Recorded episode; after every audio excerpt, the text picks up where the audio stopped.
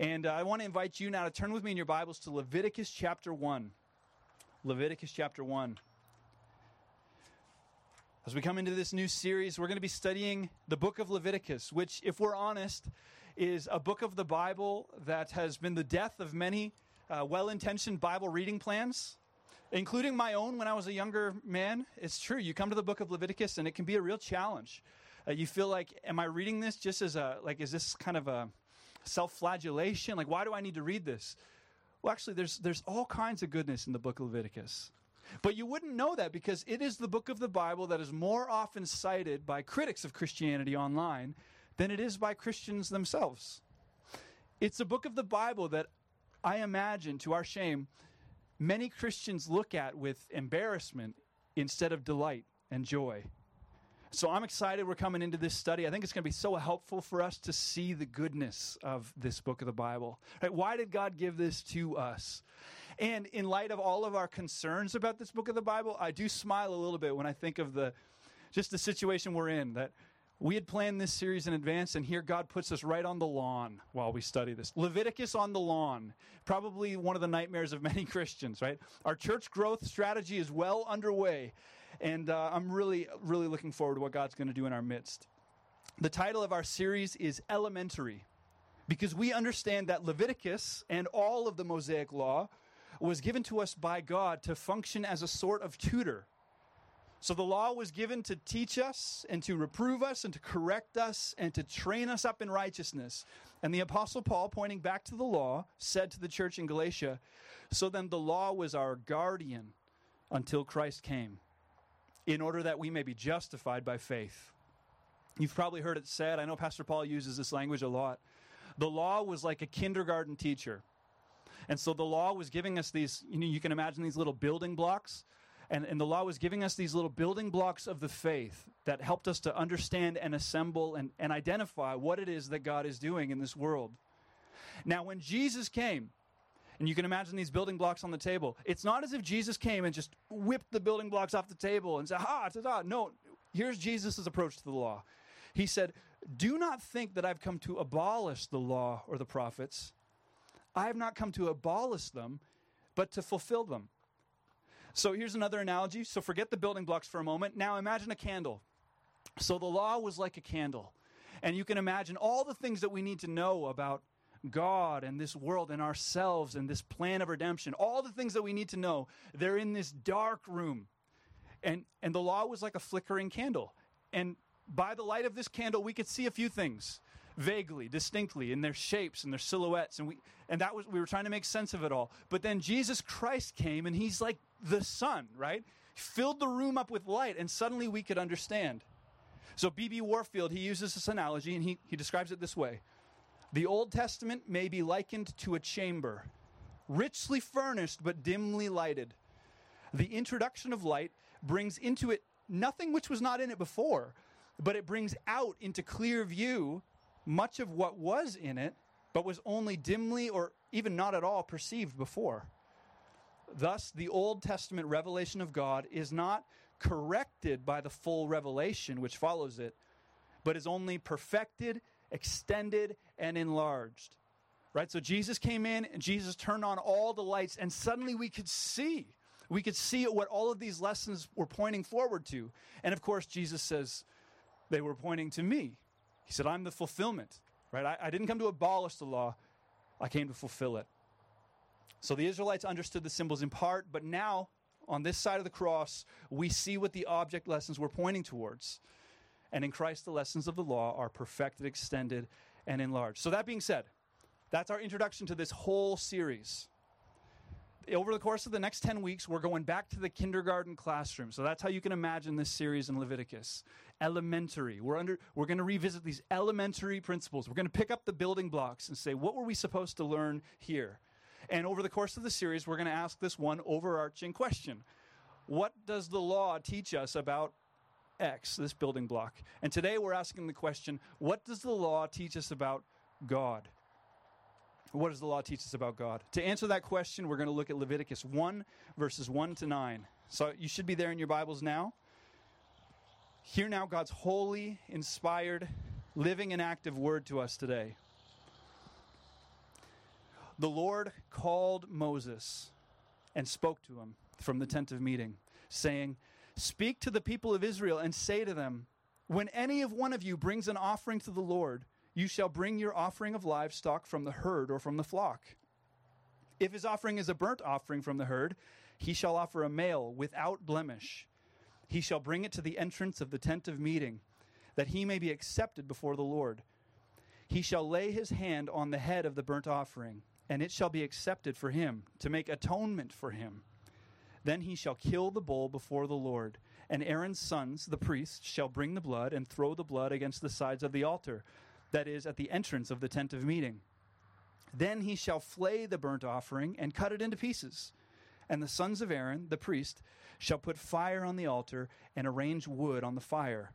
And Aaron's sons, the priests, shall arrange the pieces, the head and the fat, on the wood that is on the fire on the altar. But its entrails and its legs he shall wash with water. And the priest shall burn all of it on the altar as a burnt offering, a food offering with a pleasing aroma to the Lord. This is the word of the Lord. Thanks be to God. So, as I said, Leviticus can, at first glance, the first time you read through that, it feels a little bit jarring, doesn't it? This is why, you know, Leviticus on the lawn is going to be an interesting experience for anyone who drives by and hears one snippet of this sermon. And that's okay. In this passage, we're introduced to the burnt offering. This is the most common sacrifice in Israelite worship. So these burnt offerings were made every morning and every evening.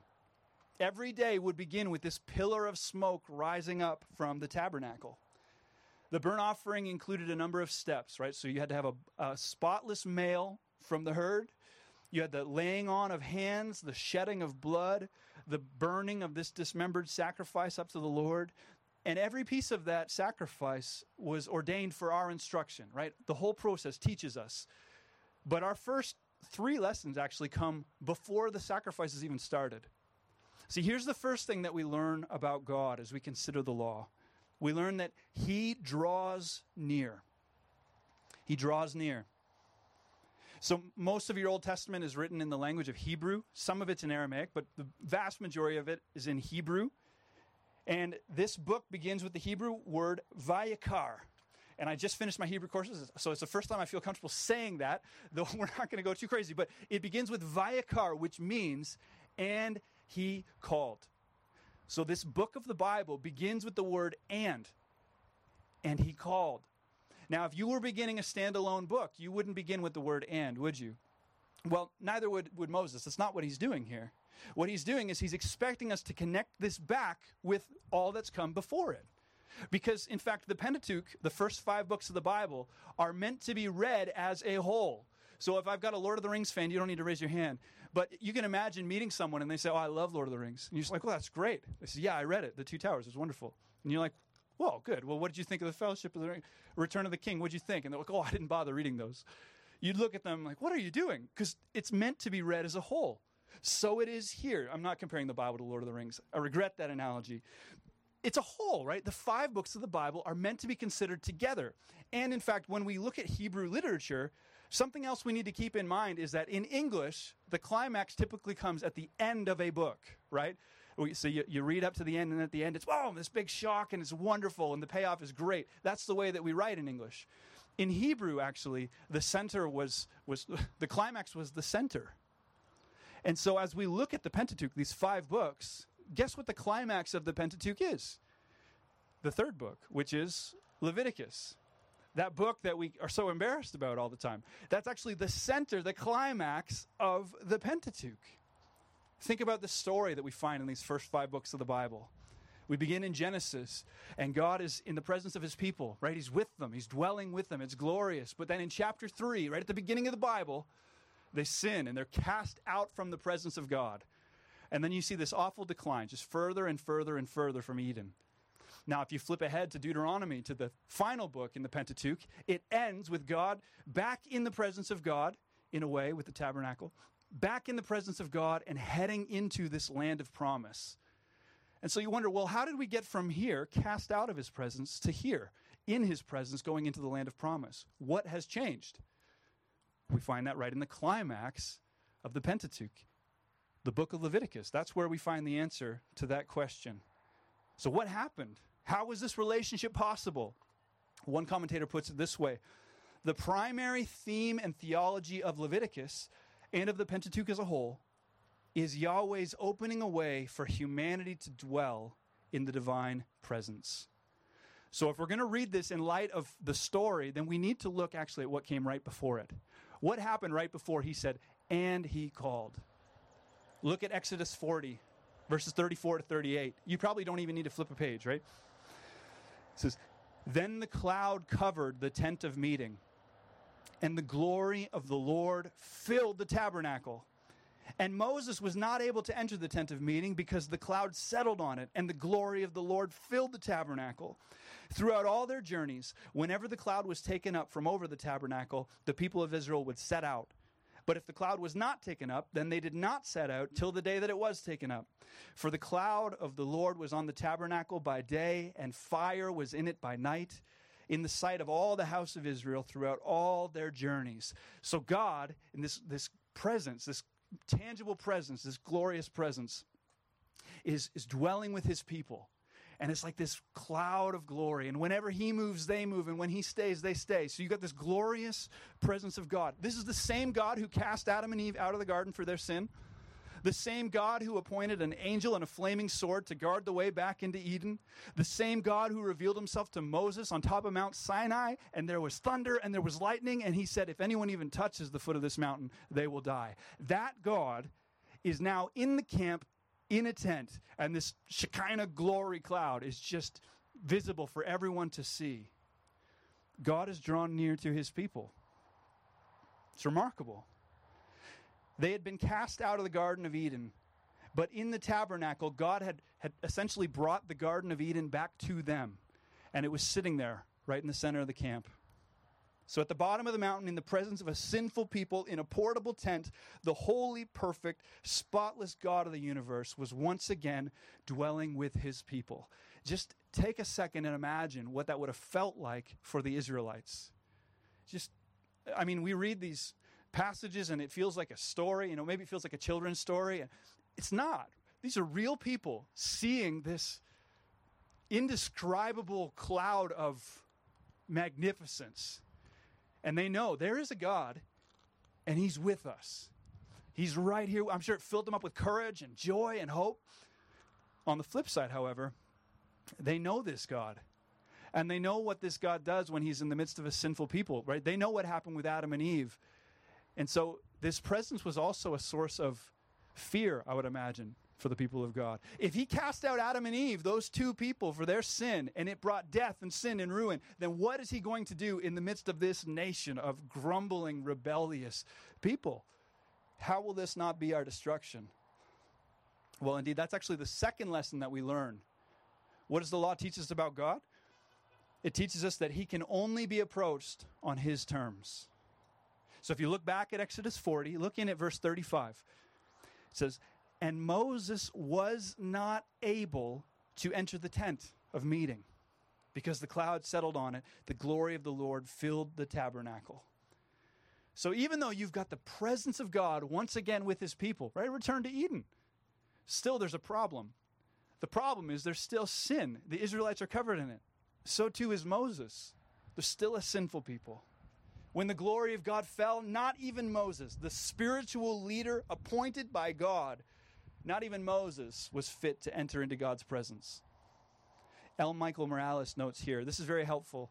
This is a longer quote, so lean in. He says Exodus 40 closes with a wonder. The Garden of Eden planted, as it were, in the midst of Sinai's arid wilderness. Pause for a second, because this is actually a really critical component. You remember when you read about all of the different aspects of the tabernacle and what it looked like? And, and you're reading through that and you're going, why on earth am I reading all the specifications for this tent? I don't understand. Well, you realize it's because the tabernacle was meant to resemble Eden. That's why you've got these wooden um, pomegranates kind of designed into the stand. It's supposed to be this example of walking back into the garden. That's why the Ark of the Covenant has those golden cherubim with the wings covering the, the throne of God. That's supposed to resemble the angels that were guarding Eden because we can't get back into his glorious presence. And so the tabernacle was essentially resembling Eden. That's, that's a critical piece we want to lock away in our, in our minds. So now Israel's mediator, and back to the quote here. So Eden's back in the, in the center of the camp. But Israel's mediator, however, is unable to enter through Eden's gates into the glory of the divine presence.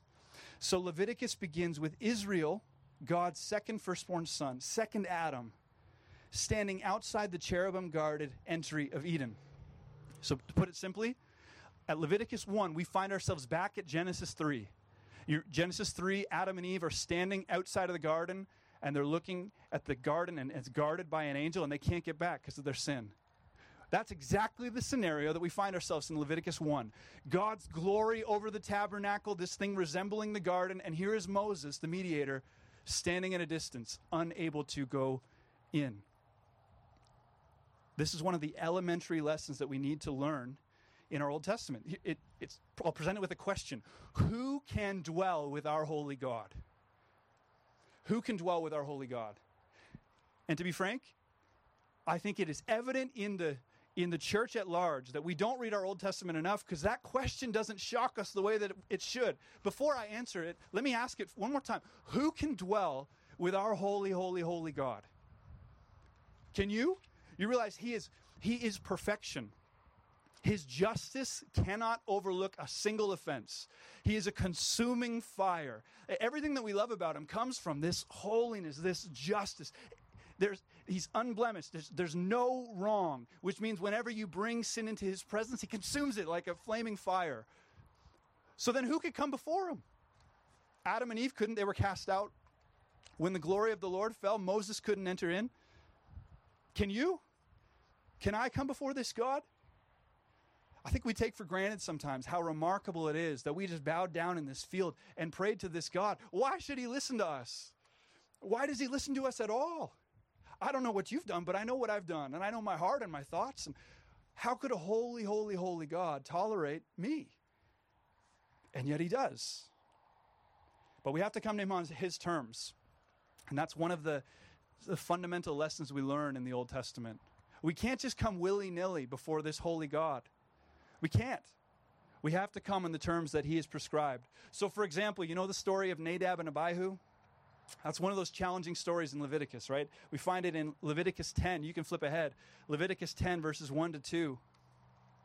They approach God carelessly, casually. We read Now, Nadab and Abihu, the sons of Aaron, each took his censer and he put fire in it and he laid incense on it and he offered unauthorized fire before the Lord, which he had not commanded them. And fire came out from before the Lord and consumed them, and they died before the Lord. It's a jarring story, isn't it? Commentators speculate as to what really happened here. They say, well, maybe they were drunk when they went into the tabernacle, or maybe they were mocking God, they were being silly. Perhaps, we don't know. But the, the text actually tells us what they did. The text tells us what the problem was. They went in and they offered this offering to the Lord, this offering that He did not prescribe, that He did not order. They thought that they could just approach God on their terms. And they died. Are you offended by that? It's offensive at first, isn't it? If you're offended, that's because you don't yet realize how holy, holy, holy our God is and how much of a problem our sin is. If, if you've got a vision of God who, who can make peace with sin, who can tolerate sin, who can turn a blind eye to sin, then you haven't seen him as he is. You know, you read Genesis and Exodus and you read about the Israelites, these people, and you watch as they respond to this marvelous grace of God with indifference and ingratitude again and again and again. And you listen, listen in as they grumble and they complain when they ought to be giving thanks again and again and again. And these stories ought to leave you thinking two things. One, these Israelites sound a lot like me, right? if you don't think that when you read the Old Testament, I don't know if you're, I don't know if you have a right assessment of yourself, right? The ingratitude and the grumbling and the inability to appreciate the splendor of what God has done for us. I see that all over myself. We should see ourselves in the Israelites. And then, two, we should be asking the question how could it be that God would draw near to us? It's a scandal. It doesn't make sense. And when we read the law and we read it carefully, that's what ought to happen. St. Augustine said this the law was given in order to convert a great man into a little man, to show that you have no power of your own for righteousness, and might thus poor, needy, and destitute flee to grace. You know what the law does? It does to us preemptively what, what's going to happen to us when we stand before this holy, holy, holy God.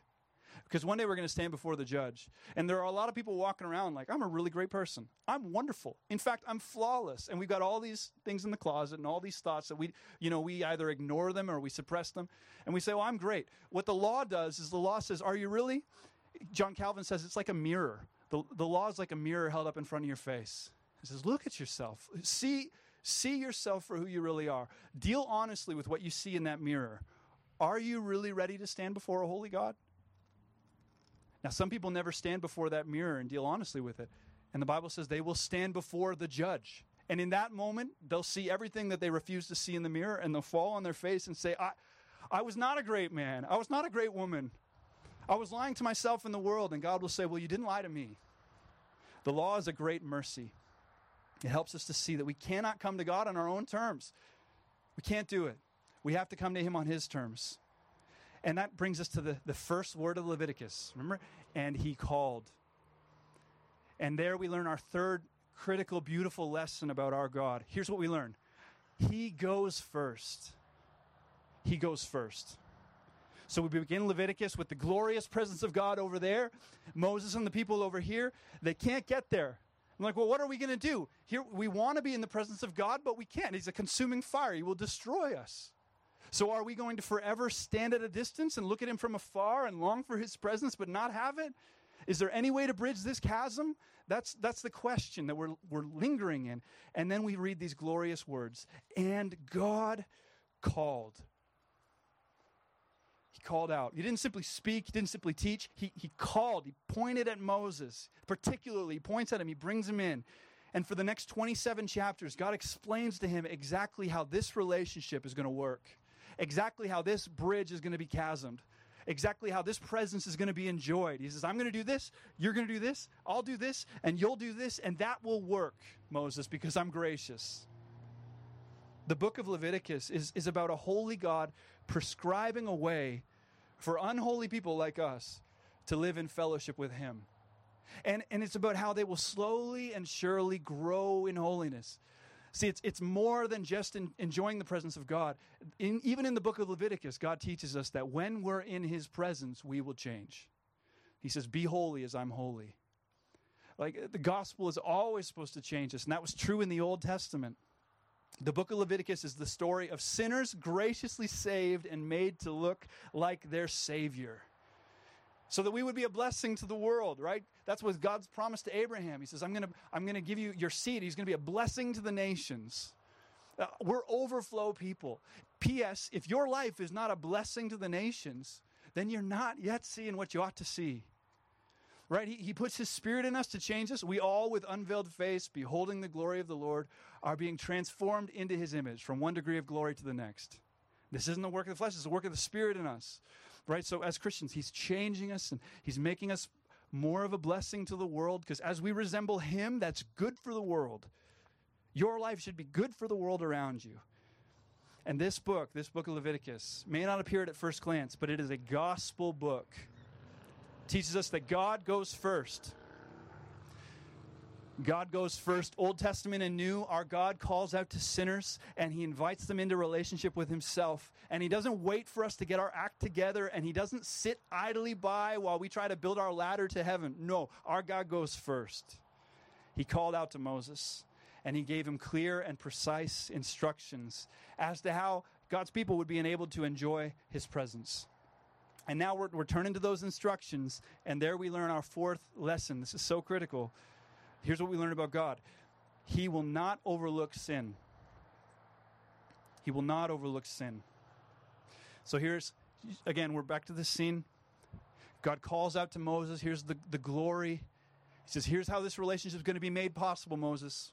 It seems impossible, right? You're probably frightened. I'm going to strike everyone down. I'm not. But here's how this relationship is going to work. And the very first instruction is about what God is going to do to deal with our sin right? It's, it's the burnt offering. This, this is what you're going to do to deal with your sin. in the morning and in the evening. And this is how my presence in your midst is going to be made possible. In verse 4, we learn about what, what this burnt offering is all about. It says, He shall lay his hand on the head of the burnt offering, and it shall be accepted for him. Why? What's this burnt offering about? To make atonement for him to make atonement, to, to take this relationship where you're there and I'm over here, and this is going to make us one. This burnt offering somehow is going to make oneness possible. And what was the problem that needed to be dealt with? It was sin, of course. The burnt offering is, is about dealing with our sin. In the book of Job, we learn this. Job, we read in chapter 1, his, whenever his children would throw a party or a, a feast, Job would wake up early the next morning and he would offer up this burnt offering. And as he offered up this burnt offering for his children, he thought to himself, we read in Job 1 5, it may be that my children have sinned and cursed God in their hearts. So thus Job did continually. It's a, it's a sin offering to make atonement. So the Israelite, they brought a spotless male from the herd to the temple. If you go on reading in chapter 1, you'll see that some of them couldn't afford a spotless male from the herd, and so they'd bring a spotless uh, lamb from the flock. And if they couldn't afford a lamb, then they would bring a pigeon or a turtle dove. So there's this, uh, God gives a concession, the fact that some of us can't afford these things. But He, he wants this value, right? He wants us to express that this is a grievous offense. So they bring it forward and then they lay their hand on it. Uh, the Hebrew says they like lean on the offering. And in doing that, they identify with the offering. And then the text says, this is where it gets a little gory. He says, Then he shall kill the bull before the Lord and Aaron's sons, the priests, shall bring the blood, and they shall throw the blood against the sides of the altar that is at the entrance of the tent of meeting. Then he shall flay the burnt offering and cut it into pieces, and the sons of Aaron, the priest, shall put fire on the altar and arrange wood on the fire. So he identifies himself with the animal, and then he kills the animal, and the Levite collects the blood, and he splashes the blood against the altar, and then the, the Israelite cuts up this animal, and then they put it all onto the, the altar and they, they burn the whole entire thing. They don't save any of it. None of this goes to the Levites. None of this goes to the Israelite. This whole offering, expensive offering, is set apart for God and it's burned up in the flames. Now, we grimace at the brutality of this scene, and our first inclination is to rush past all of the gory details here. But, church, the brutality is actually part of what we're supposed to learn here. This is an elementary lesson. Ready? The penalty for sin is death. We're supposed to learn that here. There was no way that the Israelite would miss that. Now, listen, after offering up this burnt offering, the Israelite would go home and there would be blood on his clothes. Right? This is a brutal, it's a brutal offering. And he knew this, right? He was, it was his hand that killed this beast. The Israelite would go home understanding that my sin is serious. My sin has consequences. My God is holy. And the, the penalty, the wages for my sin is death. And sometimes our inclination as we read that is to say, Oh, I'm glad I live in the New Testament. Right? I'm, I'm glad that my God doesn't deal that way with sin. But of course, that, that would be to think wrongly. Let me remind you in Romans, the Apostle Paul tells us the wages of sin is death, right? It's the same lesson. And you say, well, yeah, but at least it's not so, uh, you know, dark and ominous. Well, if you remember in the book of Revelation, the Bible talks about what, what's going to happen to those who don't repent of their sin, those who, who never lay their hand on the substitute, those who never lay claim to the sacrifice. Revelation 14 says, For those people, and the smoke of their torment goes up forever and ever, and they have no rest, day or night. These worshippers of the beast and its image, and whoever receives the mark of its name. God hasn't changed. And sin is still deadly, deadly serious. Every day the Israelites saw the smoke billowing up from the tabernacle in the morning and in the evening. And it reminded them that God does not overlook sin. It reminded them that the wages of sin is death, Old Testament and New. And those gory details that we often fly by are actually the ones that prepare our hearts to see and lament and marvel at the cross. Because as terrible as this is with the with the beasts and the lamb and the, the turtle dove and they wring off the head and all of that stuff is, is horrible to even contemplate and yet it doesn't it pale in comparison to what we see at the cross when we consider the bloody altar and we envision the innocent animal slaughtered and broken to pieces. When we catch a glimpse in our mind's eye of the smoke ever billowing up from the tabernacle, it should direct our hearts to the cross. It should awaken our minds to the terrible sight of the innocent Lamb of God who himself was flayed and disfigured, bearing in his body the curse of our sin. It was a grotesque scene at the cross. Isaiah 53 5 says, But he was pierced for our transgressions, he was crushed for our iniquities. Upon him was the chastisement that brought us peace. With his wounds, we are healed. So, yeah, the sacrifices were gruesome. We're going to see that all through Leviticus. And, friends, that's the point. That's the point. Here, we who take sin lightly, we who laugh it off, we who entertain it, here we're confronted with the danger of sin. Here we're confronted with a God who will not overlook it. He's not a God who, who shrugs his shoulders and turns a blind eye to iniquity. We've all sinned. We've all fallen short of the glory of God. And the law teaches us from day one that we absolutely cannot bring our sin into his presence. Before we approach his throne, it must be dealt with. But that leads us to this, this fifth glorious lesson that we learn about God in the law. The law teaches us about God. This teaches us that He will make a way. He will make a way. So if you look again at verse 9, the second half of it, he says, And the priest shall burn all of it on the altar as a burnt offering, a food offering with a pleasing aroma to the Lord. That word translated here as pleasing could just as, as easily be translated as quieting, soothing, tranquilizing. What it's communicating is that something has happened here in this offering. Something has, has happened in this act of obedience that has soothed God's wrath against sin. His unflinching demand for justice was satisfied. Now, had the Israelites somehow become sinless? No. Would they go on to sin the very next day? Certainly. Well, how then could they continue to dwell with a holy, holy, holy God? By trusting in the means that He had provided for them. Every day, as they performed these sacrifices, the Israelites believed God and it was counted to them as righteousness. The law teaches us that God does not overlook sin, but thanks be to God, the law also teaches us that He has made a way to deal with our sin. That was true in the Old Testament and it's true in the New. So, how does He deal with it? Sin is dealt with by the spilling of blood, it's dealt with by the death of a spotless, unblemished sacrifice. It's dealt with by the imputing of sin and the absorbing of justice and wrath. Sin is dealt with as the people of God lay hold of the provision of God in faith. So, as we conclude this morning, I do want to make sure that we, we don't content ourselves with the elementary lesson. So, that was the building block. And now, in the final five minutes here, let me just make sure that we see beyond the building block. Because, of course, in Christ, the lights have been turned on. So, the candle flickering was revealing all of that to us. But now the blazing sun comes in and we see God's truth. As B.B. Warfield said, thus the Old Testament revelation of God is not corrected by the full revelation which follows it, but is only perfected, extended, and enlarged.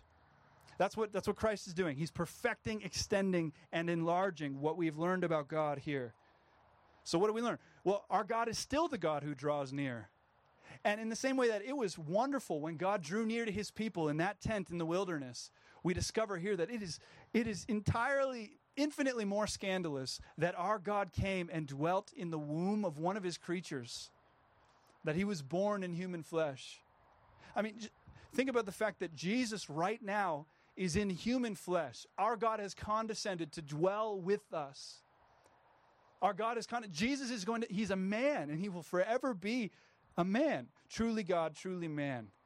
Our God is the God who draws near. And that is a scandal. It's glorious. You know, and on top of the fact, when we approach God in His terms, when we turn from our sins and we place our trust in Jesus Christ as our Lord and Savior, the scandal of God's nearness becomes even more unfathomable because not only do we see God's nearness in Christ and dwelling with us in the flesh, but God says, Well, because you are sons now, I've placed the Spirit of my Son into your hearts, crying out, Abba, Father. God uses this language of how now we've become the temple of God. When you read in the Old Testament about the tabernacle and the temple, and how now God's presence is, is residing with the people. You, you remember, Jesus came along and he said, You're going to destroy this temple, but after three days, I'm going to raise it again. And they said, Oh, Jesus, you're crazy. This temple took so long to build. You couldn't rebuild this in three days. But Jesus was speaking about his body. All right, Jesus said, The whole tabernacle temple thing, this whole this building block was teaching you, preparing you to recognize me. I am the nearness of God with you. I am Emmanuel, God with us. That's what it means. And then when Jesus ascended, he did this crazy thing where he said, "And now my church is going to be God with us." Uh, I'm going to my spirit is going to dwell in the church, it's going to dwell in the people of God, and it is going to be the place where people can encounter the living God. Doesn't that feel a little bit humbling? I don't know about you, but sometimes when people encounter me, I wonder if they walked away feeling like they encountered the living God. But the Spirit dwells in us, and He should be overflowing from us. He should be shining through us. Our God is still the God who draws near when we approach Him on His terms. And our God is still the God who goes first. I love this. Romans 5 8. You know this verse. Just hear it fresh. God shows His love for us in that while we were still sinners, Christ died for us. Are you a sinner today? Have you done things that you're ashamed of? Do you feel like it would be an absolute miracle for that holy, holy, holy God that we just described, for that God to ever know you and love you and forgive you? Does that feel like a miracle? Well, get in line. It is a miracle. It is a miracle that God has drawn near to us. It's a miracle that He sent His Son to redeem us. It's a miracle that rather than waiting for us to try and build that ladder to heaven, that God drew near and he stooped down and he called us to himself before many of us were even looking for him. He stooped down and called us to himself, even when some of us were mocking him and scoffing at him. Uh, some of you could raise your hand. That was you. That was the Apostle Paul. Remember when he was Saul and he was, he was persecuting the people of God?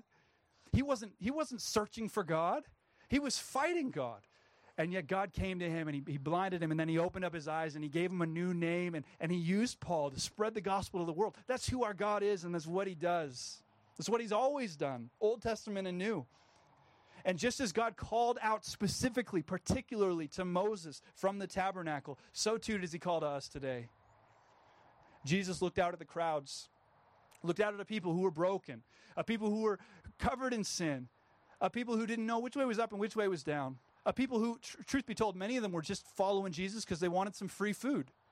He looked out at the crowds and he said, Come to me, all you who are weary and heavy laden, and I'll give you rest. Our God is the God who calls out. Else, elsewhere, Jesus looks out at another crowd and he says to them, The time is fulfilled. The kingdom of God is at hand. Repent and believe in the gospel. And in fact, if you read through your Bible, you come to the very last page, and what do we read? In the same way, God is calling to us. It says, the Spirit and the bride, as the, the church. The Spirit and the, and the church say, Come. And let the one who hears say, Come. And let the one who is thirsty come. And let the one who desires take the water of life without price. He goes first. And maybe he's going first for some of you right now in this moment. Your sin separates you from God. Yes, that's true. That was true in the Old Testament. It's true today and he has seen it all. You know, the sin that you're concerned about, it's worse. He sees more than that. He sees all your evil thoughts, all your wicked deeds, everything you try to hide from the world. The Bible says he even sees all the wicked things that motivate your good deeds. That's why he says all your good deeds are like filthy rags before God, because he sees the motives and the agenda. He sees it all. It's enough reason for him to banish you from his presence forever. And yet, God has made a way for sinners to be brought into right relationship with Him. Because that is what He does, Old Testament and New. And the way that has been made is Jesus Christ, the Lamb of God who takes away the sin of the world. And in the same way that the Israelites laid their hand upon the offering and they leaned on it and they prayed a prayer and they said, This offering is for me. This is because of my sin that this animal is dying. This is the death that I should have died, but this is, this is my offering. In the same way they did that, so too are we to lay hold of Christ. Lay hold of him. Reach out in faith, grab hold of that cross, and say, God, I'm believing in faith that this offering, this substitute, was enough to set me free that this blood that was shed was enough to wash me clean, and that in this sacrifice I am made right to come before your throne. And as you do that, as you lay hold of him in faith, you'll hear Jesus. You'll sense in your heart, you'll hear him from the cross declaring, It is finished. It's done. The whole sacrificial system, all these things that were pointing forward. You know, why was God satisfied? Why was he pleased? Why was he appeased when that smoke offering went up to him in Leviticus? It's because it was pointing forward in faith to the one offering that would finally settle our debt. Truly God and truly man as a substitute in our place. The sacrifice is accepted, friends. Your sin is gone, Christian. Some of you don't feel that. Let me just say it again. Christian, your sin is gone as far as the east is from the west. Live like that's true. The way has been made. And that is the elementary lesson that we learn in the law. The beauty of it is fleshed out in Christ. But we see it here even in the book of Leviticus. God is holy and just, friends, and He is also merciful and good. That's the message of the Bible, Old Testament and New. And this is the word of the Lord. Thanks be to God. Let's pray together. Heavenly Father, we just surrender ourselves to you today.